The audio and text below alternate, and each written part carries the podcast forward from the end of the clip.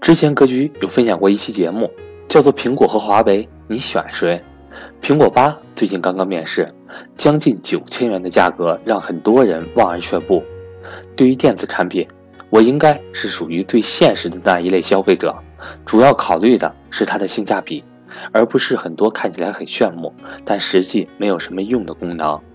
九千元的苹果与三千元的华为，在性能差不多的情况下。你会如何做选择呢？我是格局班主任韩登海，我会选择华为。最近，苹果的新款手机上市了，一看价格非常惊讶，好像是国内将近九千块钱吧。哇！一些国外的媒体说什么中国人买不起新手机啊，想让最有钱的中国人去花钱买他这个苹果。哎。回想起来，以前我讲过一个冰棍的故事哈。如果谁没有听过赵老师讲的冰棍与国行的故事，那真应该去听一听。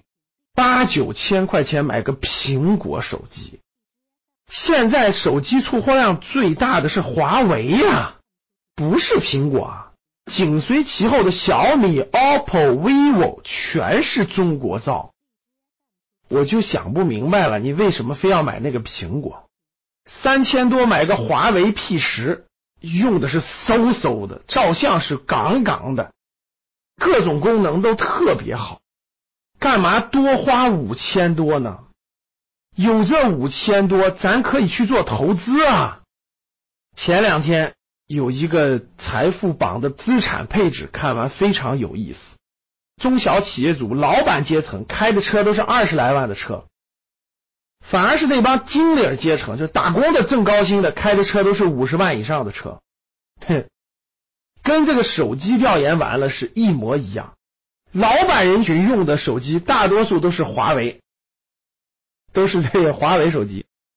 打工的高收入的白领人群用的是苹果手机，哎，这就很有意思了。为什么这个高收入打工的人他会去买苹果手机，他会去买五十万以上的车呢？那为什么老板人群他就用这三四千块钱的华为手机，他就开二十多万的车呢？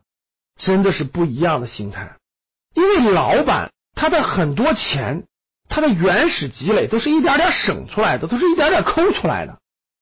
他打工的赚钱多，他觉得很轻松，反正我就付出了这些时间，付出这些的啥，相对来说比较容易。这个月一个月赚五六万，下个月还有五六万，得了吧，这些钱干嘛呢？花了吧，反正我还能赚到。这就是咱们的理财里面、财商里面讲的非常重要的一课。年轻的时候，这帮所谓的白领人群就掉到那个老鼠圈里了。反正我下个月还可以赚到钱，我就花呗。所以这个消费类的东西都只买最贵的，不买最好的。结果呢，所有挣的钱就花出去，所有挣的钱花出去了。对企业家来说，钱是永远不够的。为什么？钱在他眼中就是生产资料。他要拿钱去买更好的生产设备，买更好的电脑，买更好的生产资料，买更多的资产，以便于让产生更大的价值。而普通白领人群呢，他就是消费资料。我可以买更好的手机，我可以买更好的车，对吧？我可以早一点去旅游，这不就是白领人的思维吗？十多年以前也是这样的。最省吃俭用的人呢，省下来的人呢，老板就去买赚钱的生产资料去了。那有头脑的人就去买房子了嘛，我省下钱就不断的买房子去了嘛，少买个苹果省下五千块钱，我积攒个两三年，首付感不就出来了吗？所以呢，白领人群呢就在这个老鼠圈里不断的赚，不断的赚，反正我后面有钱我就不断的花，一年就稀里糊涂就能多花出去十万、几十万这种不必要的消费，他没有去买资产，买资产那批人呢，随着时间的推移就越来越富，越来越富。这个周期短期看不出来的，各位用个十年，用个十几年就看出来了。那消费的人群呢，他用的东西都特别好，手机也好，衣服也好，化妆品也好，车也好。是我能赚嘛，所以我就能花嘛，我就只买贵的，不买好的嘛。随着时间的推移，等到四十岁以后，你去看吧，五十岁以后你去看吧，差别出来了。没有把这些钱随便去消费的人，买了资产的人，人家可以早点退休了，人家可以不去工作了，人家资产不断的升值，不断的翻倍，价值越来越大了。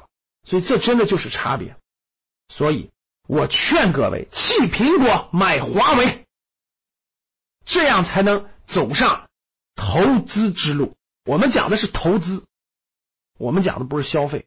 我们希望你成为早点退休，早点财务自由，早点财产性收入多于主动收入。好，弃苹果选华为，鼓励大家这么做。